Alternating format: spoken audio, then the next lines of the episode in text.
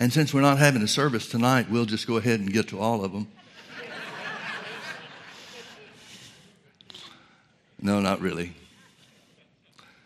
But I'll need a few minutes to circle the airport, so to speak, to figure out which land, which runway to land on. You know, uh, it seems that the more and more I study, the more and more I meditate on the Word, and the more and more I apply myself to grow in the things of God, in the things of God, the Lord keeps dealing with me about simple things. I, I, that's good. There's no way I'm smart enough for the complicated things. But it seems to me that again and again and again it comes back to the basics. I don't know about you, but I'm not looking for a new revelation. I want to master the one we've already gotten. Now, if we, if we look at some things, and, and Paul wrote to the church, wrote to a Gentile church, wrote to the Corinthians, that the things in the Old Testament, the stories and the examples in the Old Testament are for us to understand who God is and what we have now.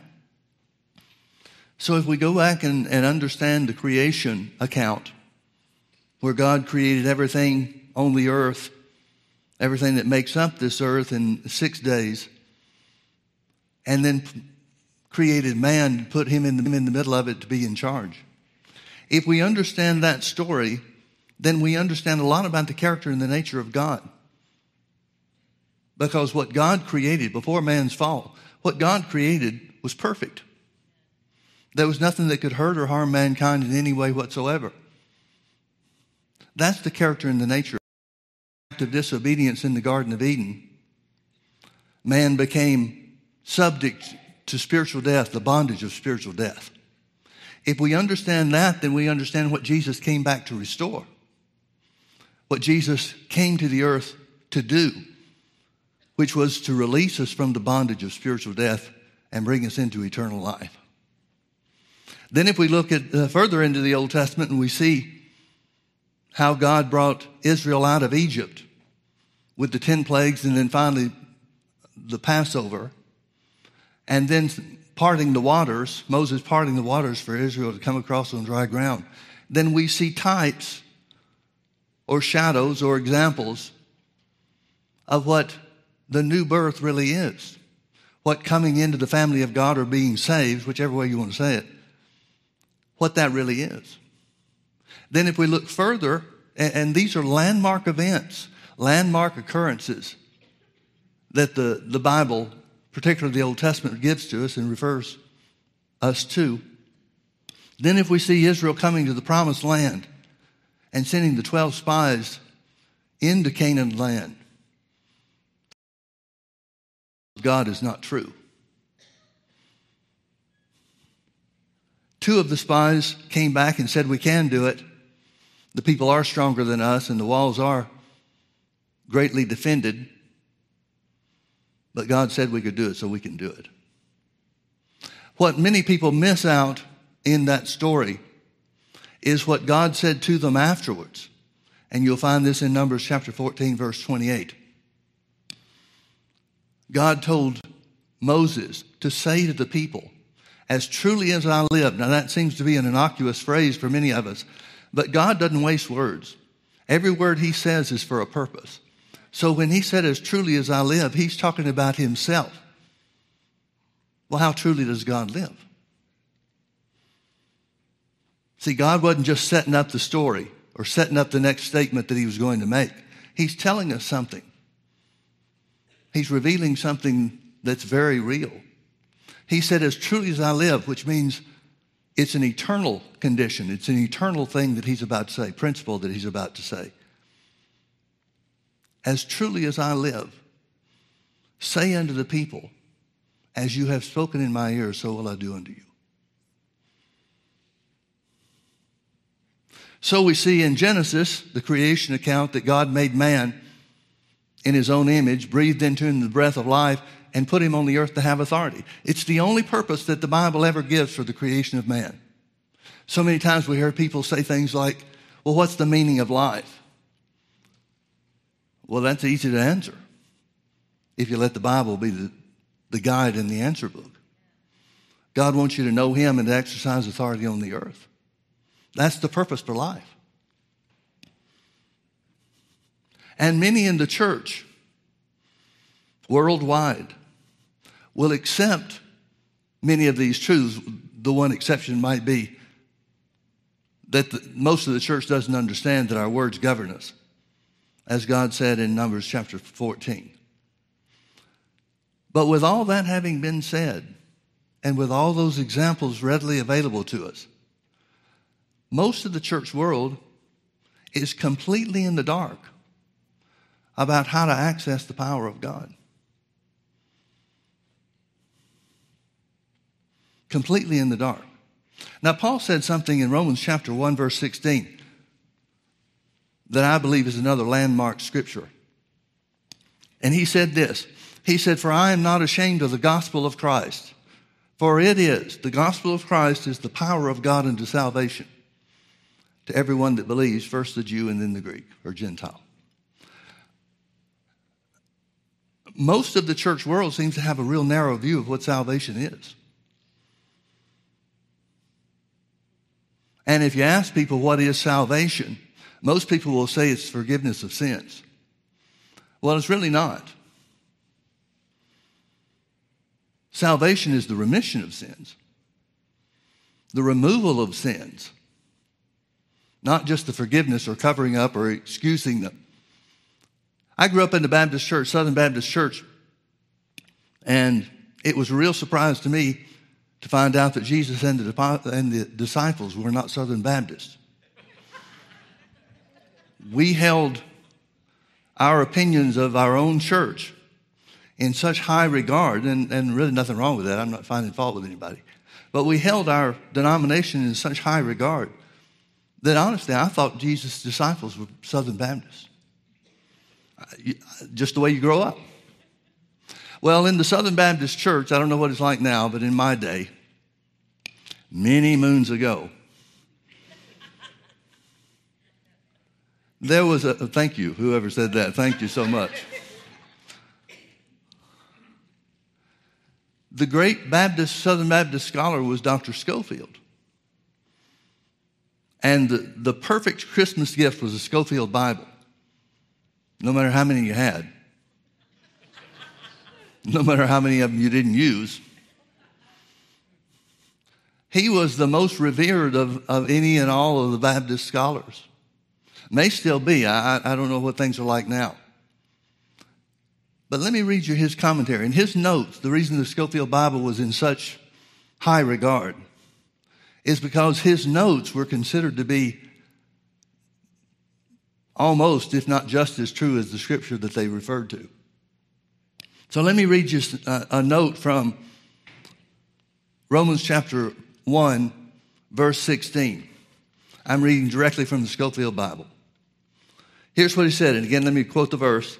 I'm not ashamed of the power, I'm not ashamed of the gospel of Christ, for it is the power of God unto salvation to everyone that believes, to the Jew first and also to the Greek or the Gentile. Here's his note on verse 16. The Hebrew and Greek words for salvation imply the ideas of deliverance, safety, preservation, healing, and soundness. Now, here's a Baptist scholar that preached against healing in the modern day church. But yet, he even has to agree that the words used for salvation, there are two primary words that are used for salvation or translated as salvation in the, in the New Testament. There are three in the Old Testament, I believe. But here he says, he acknowledges, regardless or irrespective of his biblical training, of his doctrinal statement of beliefs, of his own preaching, which, as I understand it, was that God can sometimes heal, but by and large, healing, the work of healing, has been done away with in the modern day church.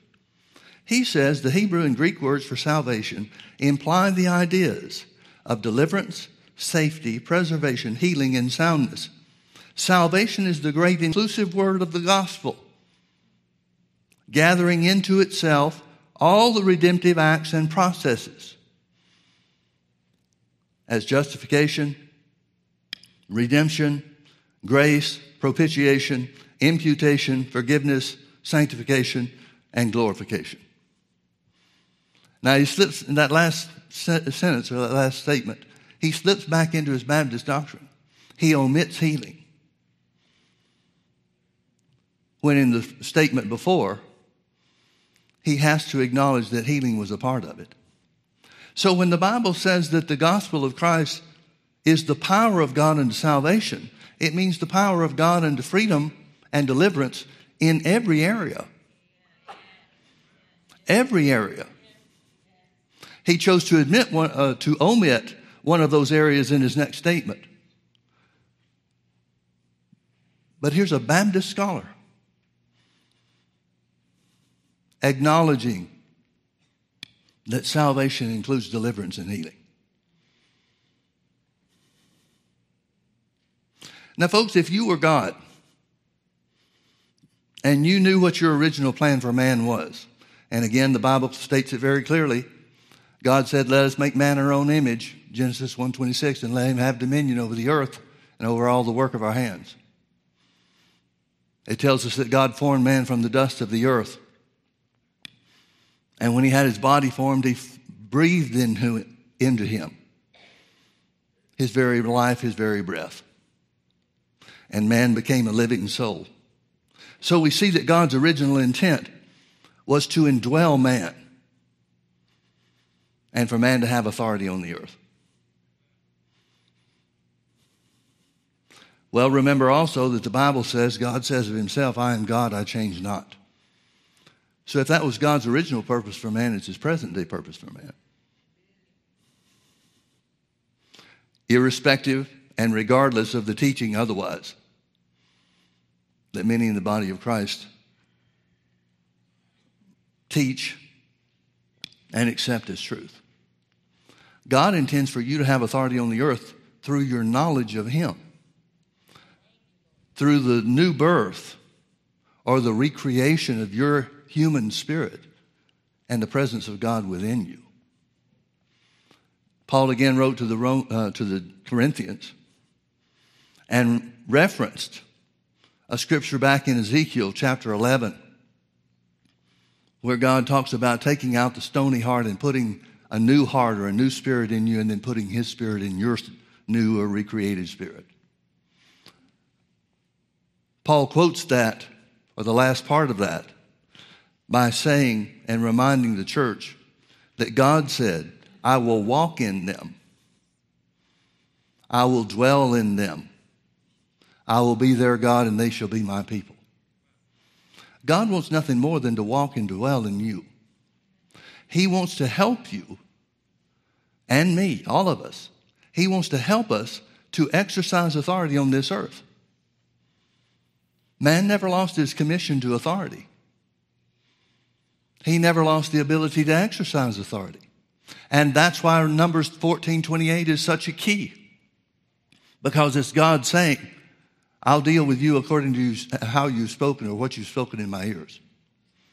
In other words, our words, our speech, the things that we say, is the means whereby we exercise authority in the earth. Again, the modern day church would probably stand up readily and agree in unison things that Jesus said, like, for example, whatsoever you call for or require in my name, that will I do. King James uses the word ask, but it means call for or require. What things soever you ask in my name, I'll do it. Well, you can't find a Christian anywhere that hadn't tried that and failed. And as a result of experiences that many of us, if not all of us, have experienced, we come away thinking that the Word of God isn't true we come away thinking that there's something about it that doesn't work. Now, the Bible's filled with examples of situations in people's lives where our circumstances contradict what the Bible says. Now, if you're God, let me get back to my original thought. If you're God and you know that Jesus has rescued you, rescued all of mankind from the bondage of spiritual death. Paul said it this way. He said in Romans chapter 8, verse 2, the law of the Spirit of life in Christ Jesus has made me free from the law of sin and death. Well, you got a lot of Christians that are struggling with a lot of things. And in their case, it doesn't look like they've been freed from the law of sin and death. And life is full, absolutely full, running over with situations and circumstances in our lives and in the lives of others that we know that contradict what the Bible says Jesus has done for us. What do we do with that? If you were God, what would you do with that?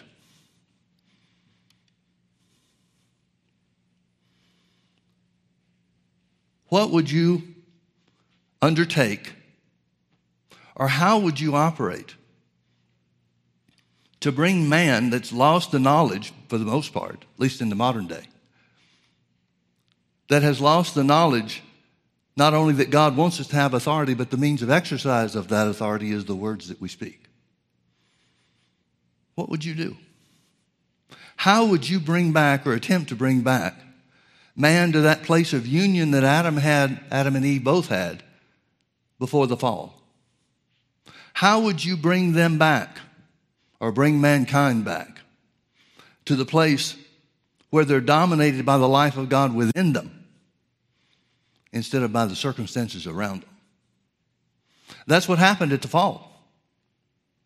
We know that the Bible tells us that when they ate of the forbidden fruit, that their eyes were opened and they saw they were naked and they were ashamed. First thing that happened is they became self conscious. They became aware that things have changed. Well, we know from what the Bible tells us, Paul writing to the Romans, that through one man's sin, Adam's sin in the garden, death overtook mankind. Spiritual death overtook mankind. But Jesus has already broken the bondage of spiritual death. So all we have to do, and this is the major work of the church in the modern day, it seems, all we have to do is get people to accept Jesus as their Savior. And now they're free from the bondage of spiritual death. Well, that was only part of what God had man had in mind for man, isn't it? Certainly man was a part of God himself because God breathed into him life. But what about man's purpose? Man's purpose was to exercise authority on the earth, to maintain the earth in such a way as God had created it perfect without anything that could hurt or harm. That's God's plan for you. This is God's plan for all of us. It's God's plan for every human being on the earth. And that will never change because God doesn't change. So, what would you do? How would you bring man back to the place of understanding not only who he is, but why he was made, his purpose on the earth, and bring him back to the place where he was able to exercise authority on the earth just like Adam was commissioned. What would you do? Well, what God did was give us his word. He gave us his word. Turn with me to Joshua chapter 1.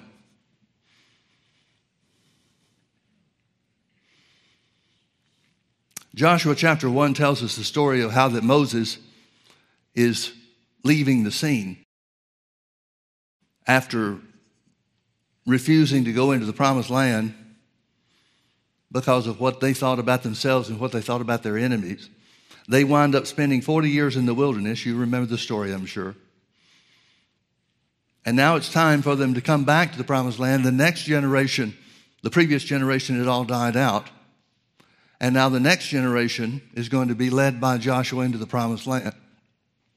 Folks, it wasn't God's will for them to enter into the promised land in Joshua chapter 1 any more than it was God's will for them to enter into the promised land in Numbers chapter 13. God wanted them to take the land. He had given them the same promises.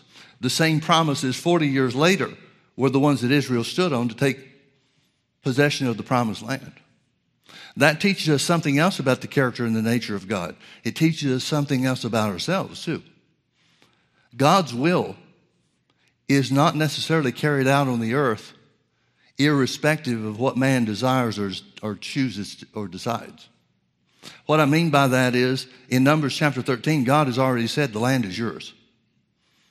So that tells us his will. His will was that Israel take possession, the children of Israel take possession of the promised land. But we know that they didn't take promise, take hold or take possession of the promised land for 40 more years. How come? Well, it wasn't because it was the will of God for them to spend 40 years lost in the wilderness. It's because they refused to take hold of what God said was theirs. So, in complete shock to most of the church, the Bible teaches us that it's not just God's will that makes the difference. We have to choose to align ourselves with that will. And that's the same reason why many people will not be saved.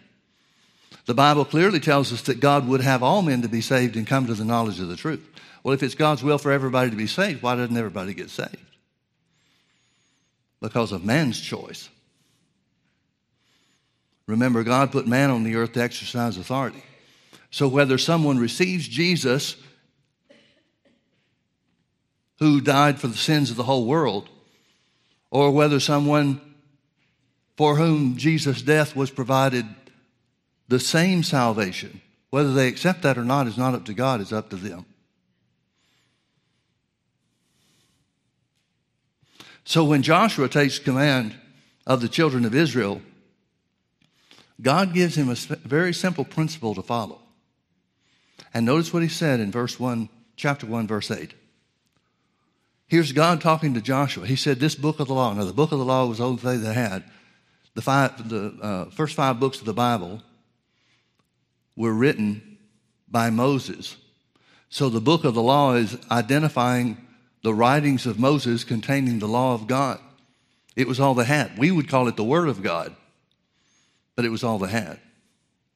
So God's telling Joshua, this book of the law or this word of God shall not depart out of your mouth, but thou shalt meditate therein day and night, that thou mayest observe to do according to all that's written therein. For then,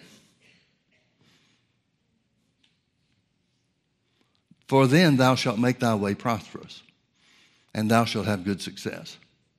Now, folks, you need to understand something. If God didn't want you to have good success, if He didn't want you to prosper in anything in every area of life, He wouldn't have recorded His will. See, there's only one purpose for the Word of God. Get this, please get this. There's only one purpose for the Word of God, and that is for us to know what God will honor when we make a choice to take hold of it.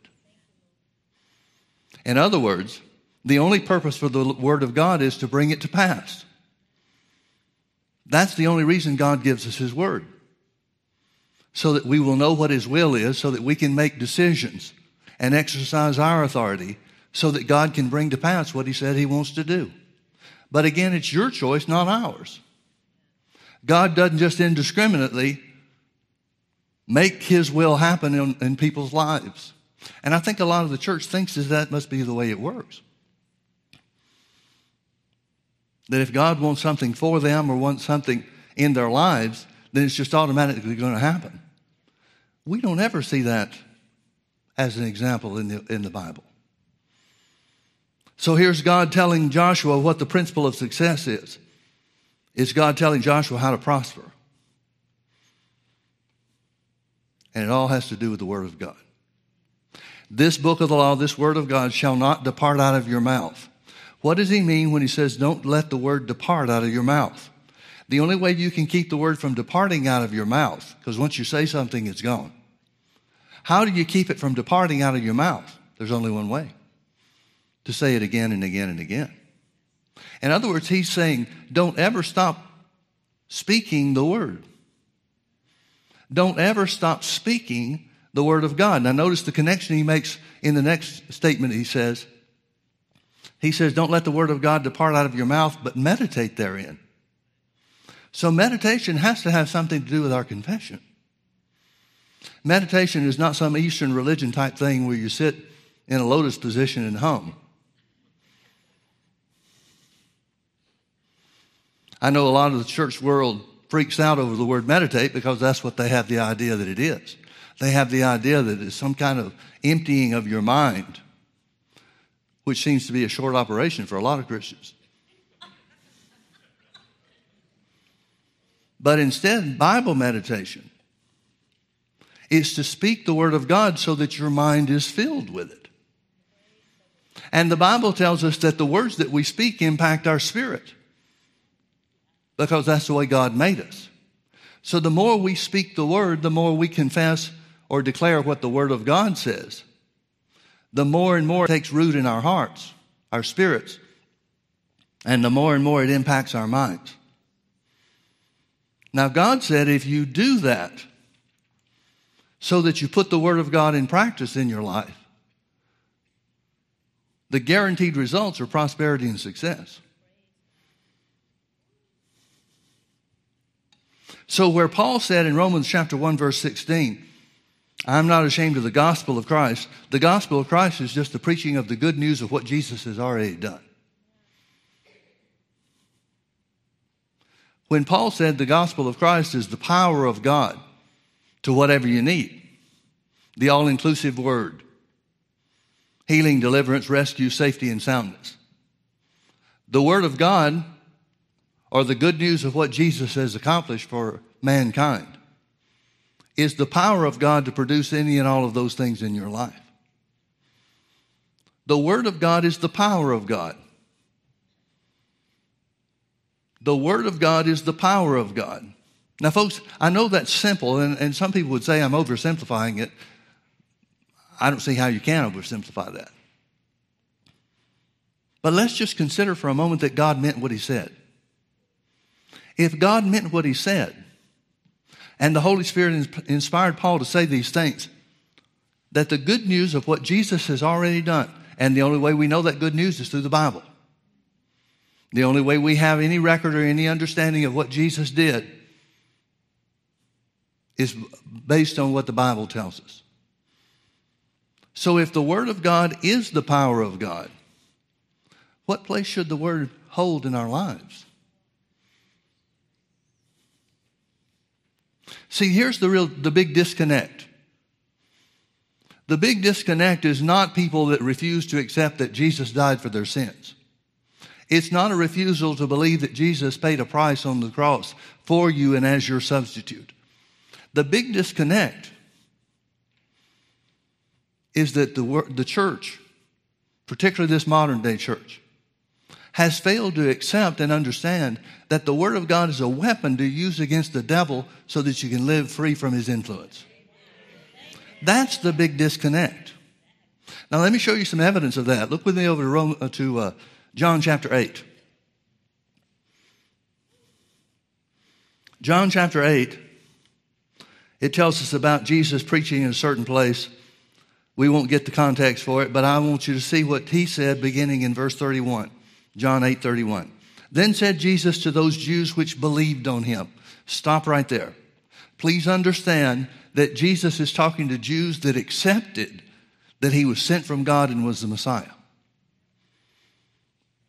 That would satisfy or qualify them in the modern day context as people who were saved.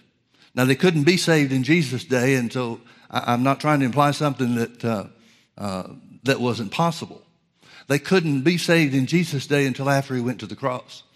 But they're in a position, an Old Testament, an Old Covenant position, to accept Jesus as the Messiah and have the credit for believing that Jesus is the Messiah that was available while he was here on the earth. So Jesus says to the Jews that believed on him, the ones that accepted that he was the Christ, the ones that accepted that he was the Messiah, the ones that accepted that the works Jesus did were because God sent him here to show the earth who God is. Then said Jesus to those Jews which believed on him, If you continue in my word, then are you my disciples indeed. Notice the difference he makes, or the, the separation, the contrast. that he makes between believers and disciples. And the difference between the believers and the disciples is that the disciples continue in his word. Now, folks, if you'll go back to what Jesus said after he was raised from the dead and the great commission that was issued to the disciples and therefore to the whole church, Jesus did not say, Go get people saved. Jesus said, Go and make disciples of all men. Now, do you think Jesus meant something different when he said in Matthew chapter 26, Go and make disciples of all men? Do you think he meant something different here in Romans, in uh, John chapter 8 when he talked about disciples? Or is he talking about the same thing? Got to be talking about the same thing. And he's not casual or careless with the words that he uses. He said to the Jews that believed on him, great first step. But then he said, if you continue in my word, then are you my disciples indeed. Notice the result in verse 32 and you shall know the truth, and the truth shall make you free. Jesus seems to be saying that the believers while they acknowledge a certain truth by continuing in the Word of God, by becoming disciples indeed. There's a greater truth, a deeper truth, a more inclusive truth that's available to them that God certainly wants them to enter into. And that truth will make them free. Now, folks, consider this. Most of the modern day church, uh, I really look forward to the day where this isn't the case.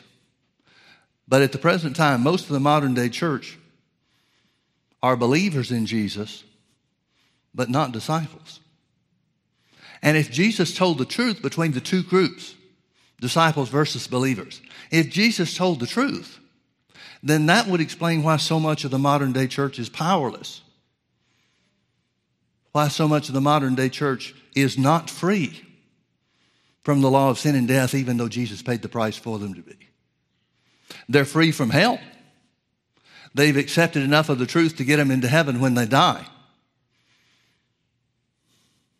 But the truth that makes you free is not just the truth that gets you to heaven. It's the truth that you identify with and learn and accept while we're here on this earth. Let me prove that to you as well. Turn with me to Proverbs chapter 4.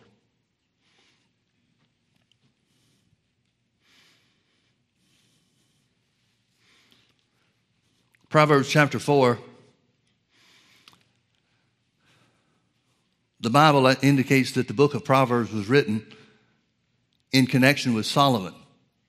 Now, because of the language, we don't know if Solomon wrote these proverbs, if these were his proverbs, or these were things that David wrote for his benefit.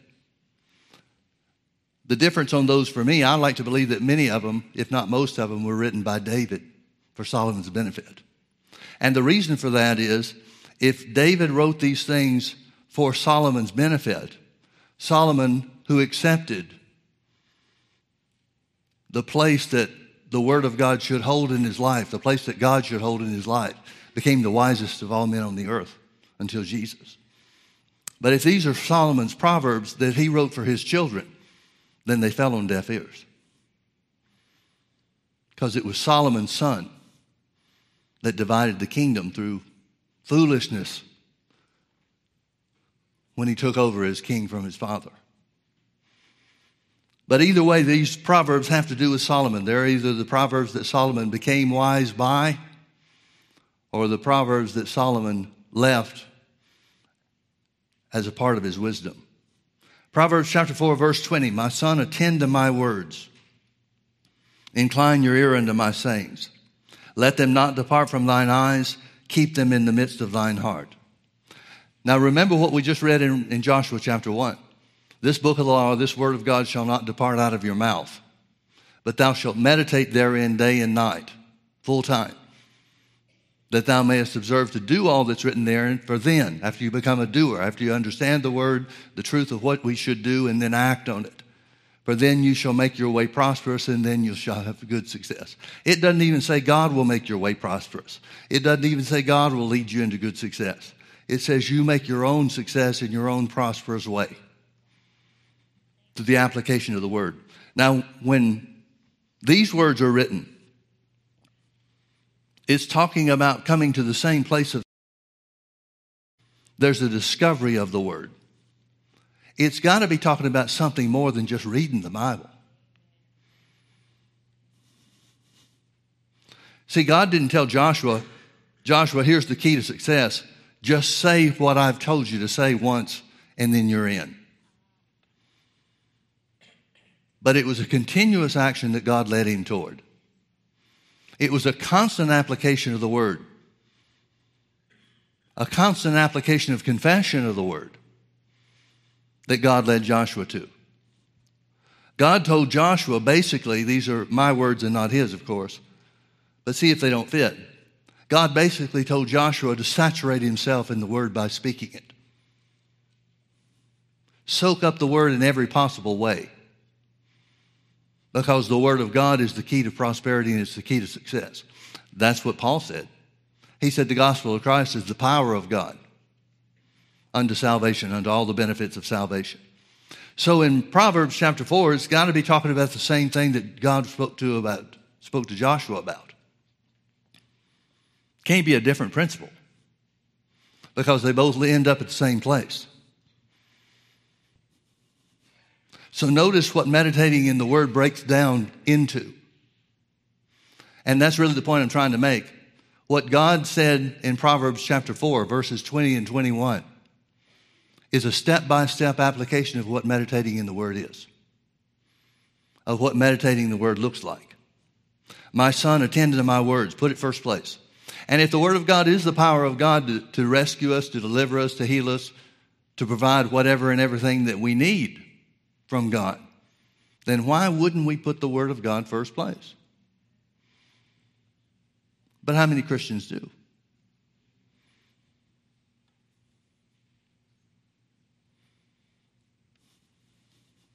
We certainly couldn't say that's a majority, could we?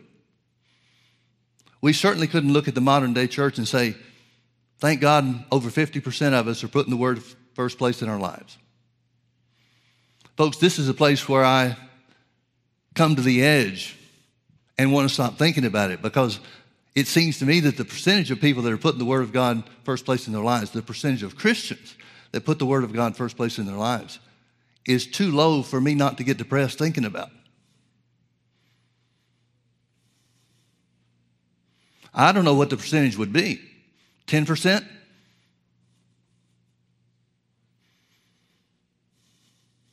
More? Less?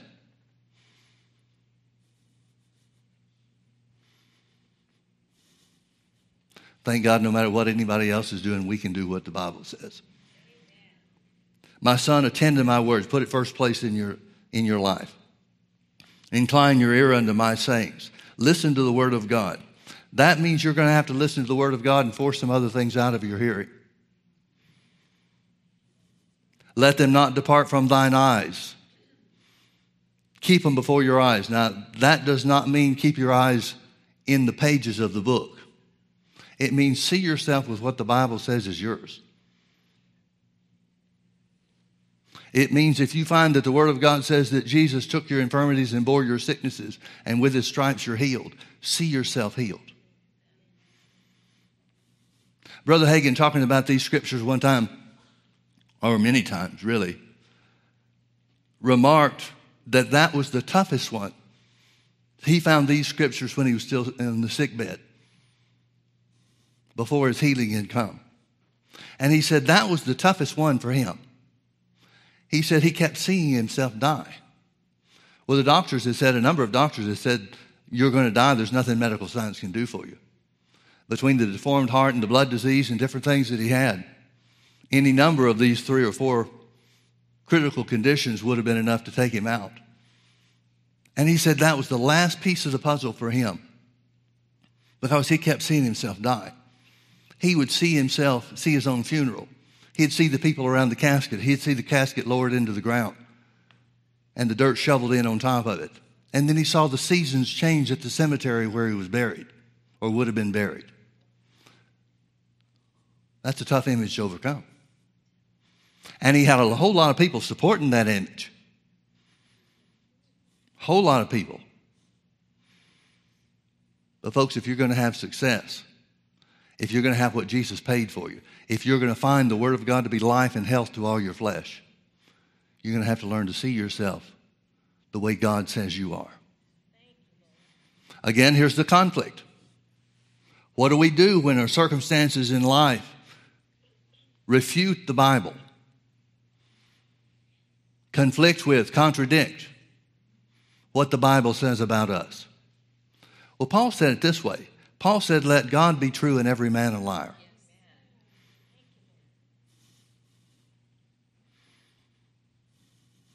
Jonah said it this way in the belly of the fish after he had prayed for God to deliver him. Jonah said this. Now imagine his circumstance, imagine his situation. We imagine some giant fish where there's plenty of room for him to move around. That probably wasn't the case.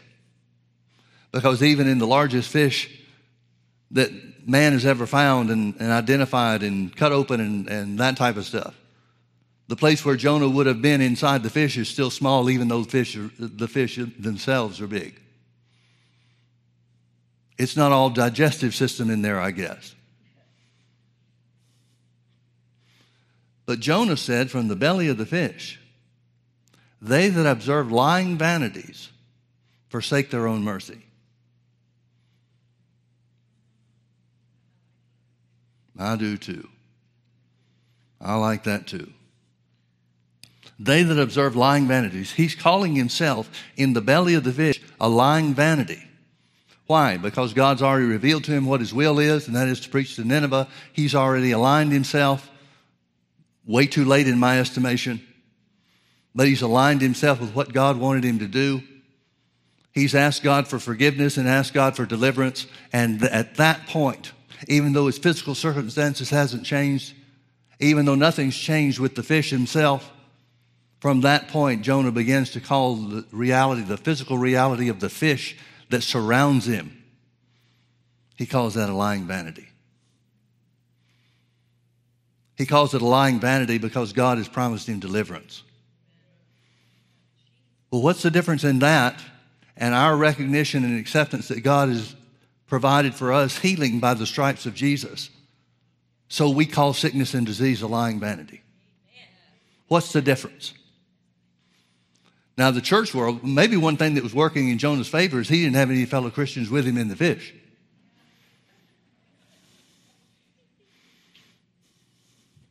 Alone with God is a preferred position in a lot of situations. A lot of fights of faith are lost because of well meaning loved ones or other believers, so called believers. Jonah didn't have anybody to talk him out of it. But in every story in the Bible about the action of great faith, in all of the, the Hall of Fame of heroes of faith in Hebrews chapter 12, or chapter 11, I should say, of all of those situations where people stand in faith is magnified, they all stood against great circumstances. And they all did exactly the same thing. They accepted what the Word of God said to be true, they held fast to it, they spoke it, and through their faith and patience, it came to pass. So, my son, attend to my words. Put it first place in your life. Incline your ear unto my sayings. Doesn't mean you can't be aware of what other people say, but you accept the word as the final authority. Let them not depart from thine eyes. See yourself with the answer, in other words. Keep them in the midst of your heart. This word keep brings us back to the repetitiveness of speaking the word. Keep them in the midst of your heart. Don't give up on saying them. The way you keep them in your heart is you confess them over and over and over again. For they are life. Here's the benefit. For they are life unto those that find them and health to all their flesh. I want you to notice, folks, there is not one symptom, there is not one disease, there is not one sickness, there is not one anything of the devil that can overcome health to all your flesh. It's health to all your flesh. But again, it's the, the discovery process. It's the means of meditating in the Word of God, the steps of meditating in the Word of God that make the Word of God full of life and power. Hebrews 4:12 says, "For the Word of God is quick and powerful." King James translation says, "Quick and powerful." Other translations say, "Full of life and power." The Word is full of life and power. Well, to who? The ones that find, them, find it and speak it. The ones that adhere to it and hold fast to it. Now let's keep reading. We usually stop reading in verse 22, but let's keep reading it and see what else it says. It says, Keep your heart with all diligence. Now, keep your heart, the word heart here is talking about your spirit. So he's certainly still talking about putting the word of God in your heart by speaking it, making the word of God a part of your spirit through the confession of your mouth. Keep your heart with all diligence, for out of it are the issues of life. In other words, it's Numbers 14 28. God said to Moses, Say unto the people, As truly as I live, as you have spoken in my ears, so shall I do unto you. Why are they going to be held accountable for the words that they spoke?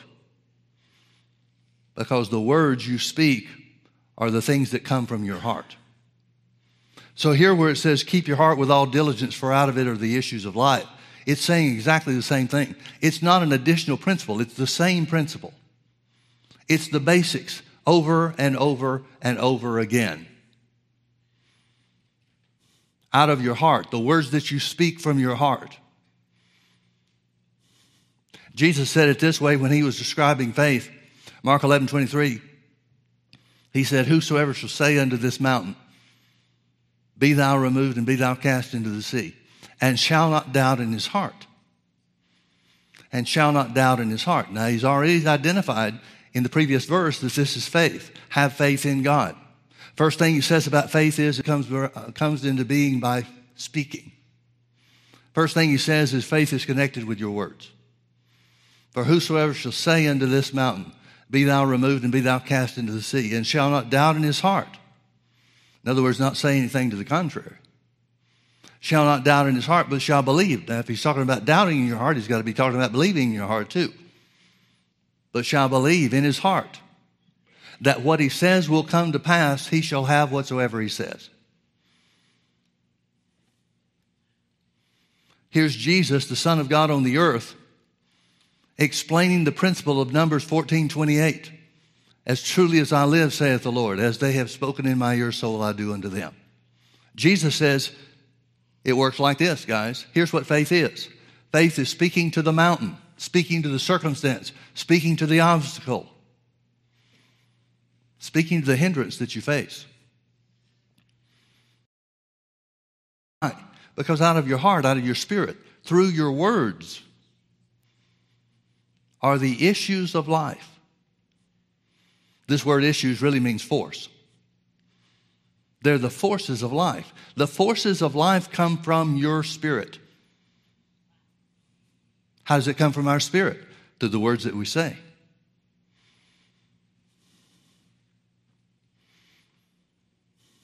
Keep your heart with all diligence, for out of it are the issues of life.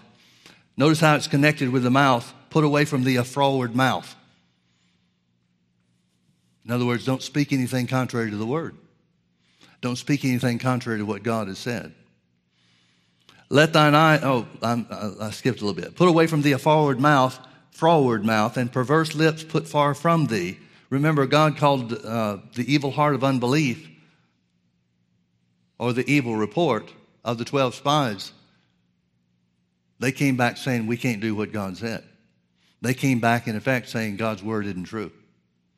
God's promise isn't true for us. So he says, Put away from thee a froward mouth and perverse lips put far from thee. Let thine eyes look right on and let thine eyelids look straight before thee. Ponder the path of thy feet and let all thy ways be established. Turn not to the right hand nor to the left. Remove thy foot from evil. He's saying, Be a doer of the word. Be a doer of the word. Be a doer of the word.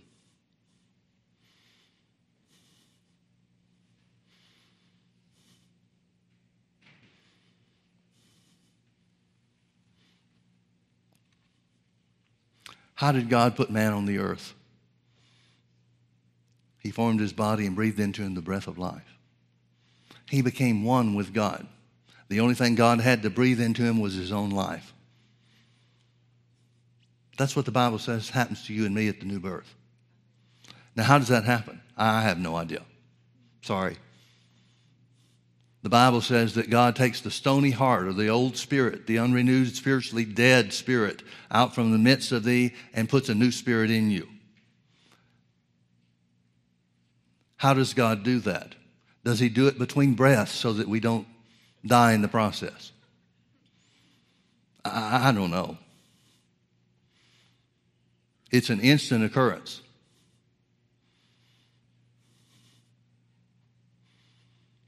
But even at that, the power of God to make you a new spirit, to remove the old spirit and put a new spirit in you, the power of God that performs that work comes about as a result of your confession that Jesus is your Lord. In other words, you come to the realization of what Jesus has done for you, and you make a decision to accept Jesus as your Savior. So you confess Jesus as your Lord. You call Jesus your Lord. And then God puts a new spirit in you. He exchanges the old stony heart and puts a new spirit within you. I want you to get this, folks. The principle of faith that brings you into salvation, brings you into the remission of sins, brings you into the new birth. You speak something as reality before it becomes reality. You speak that Jesus is your Lord before he becomes your Lord.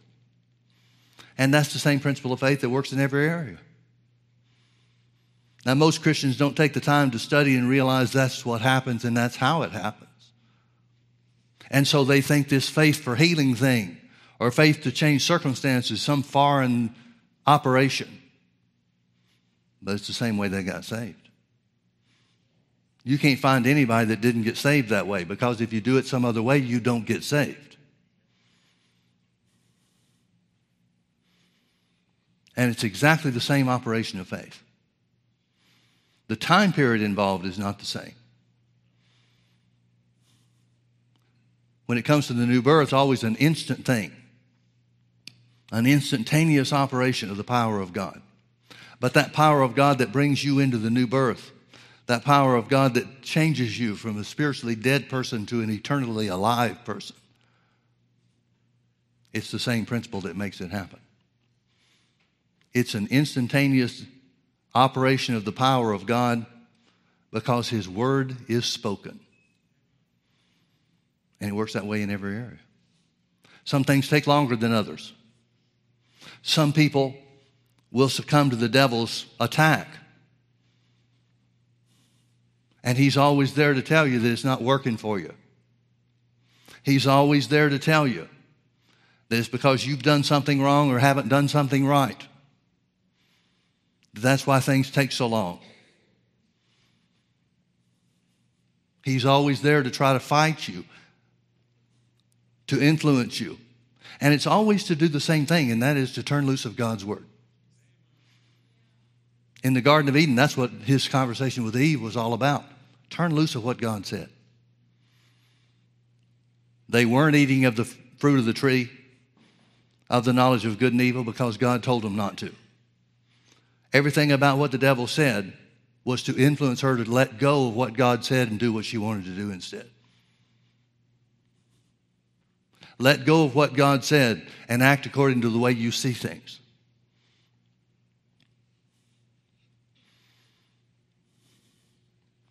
The devil's still in the same business today. He wants to make you turn loose. Now, folks, since the Bible tells us unequivocally that the devil is the liar, is a liar, and the father of lies. We need to learn to go as much by what the devil is telling us as by the things that he's not telling us. See, here's what I mean. If you're standing in faith for something, have been standing in faith for some period of time, if you're not really in faith, would the devil be stupid enough to tell you that you're doing something wrong? He's not your buddy. He's not trying to help you shore things up so you get on the right track. So every time the devil tells you that you're doing something wrong, that your faith's not working, I can mark that up as a, bag, a badge of honor. That means I'm on the right track. Because if I wasn't on the right track, he sure wouldn't want me to know. He'd be there telling me every day, You're doing it right. Keep it up, Mikey.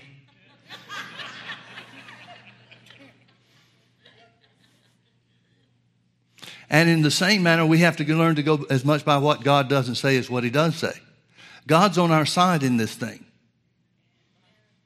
And so if we are on the wrong track, He's faithful to show us inside, to impress upon us, not to judge us, not to come down hard on us, but to bring to our understanding. Here's the thing, here's something we need to shore up on.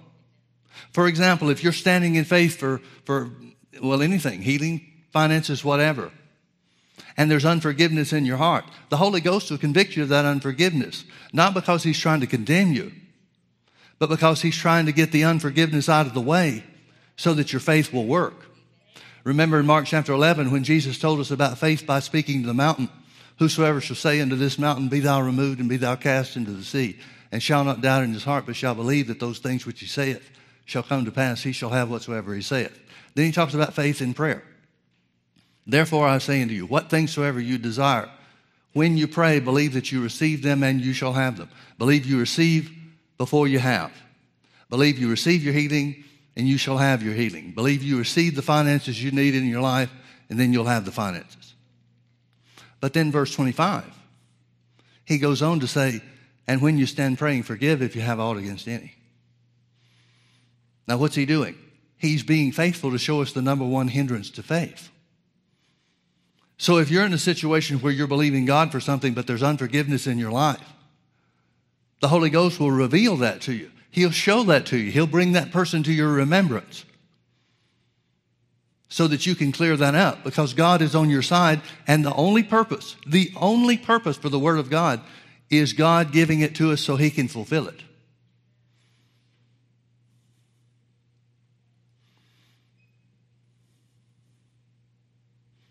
So if the devil's telling you you're on the wrong track, that means he knows you're winning the battle. He knows. And on the other side, as I mentioned, if God's not showing you something to fix, it means there's nothing to fix. We just enter sometimes into a position, an experience point in life where, blessed, God, we just have to stand. Paul said it to the church at Ephesus this way having done all to stand, stand therefore. Stand therefore. But, Pastor Mike, you don't understand. I've been believing God for a month. Well, believing for two months then. Yeah, but for me, it's been years. We'll make it more yours. I heard Brother Hagin say something one time that I really didn't appreciate at the time.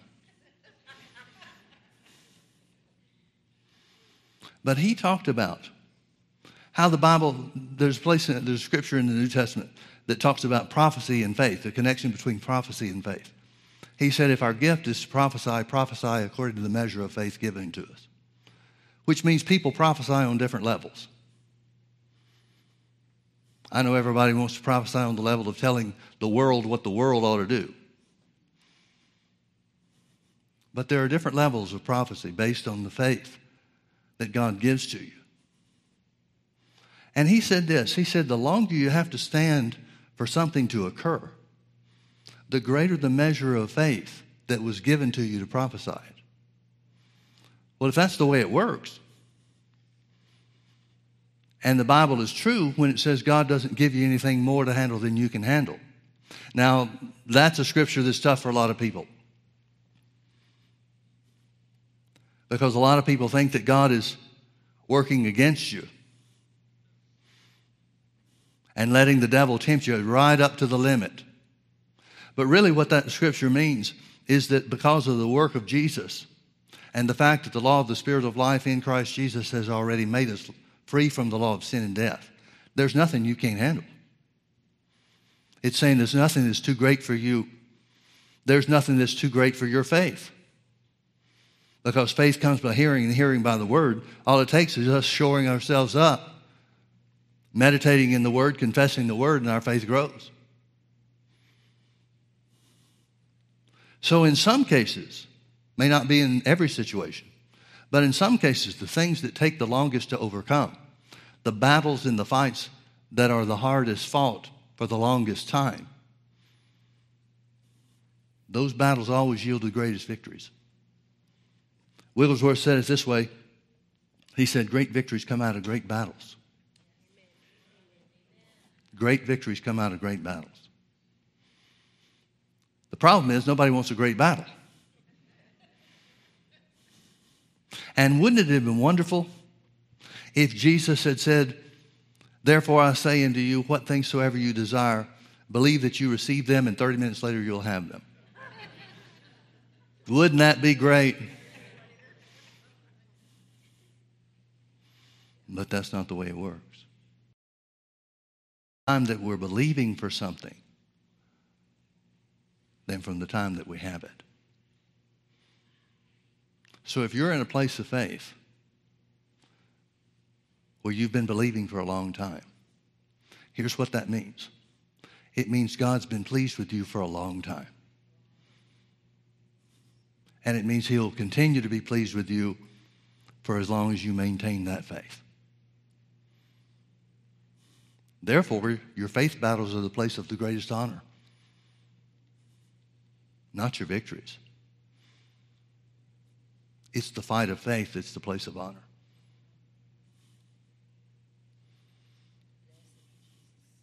And sometimes we'd rather that not be so, but it's so. Amen.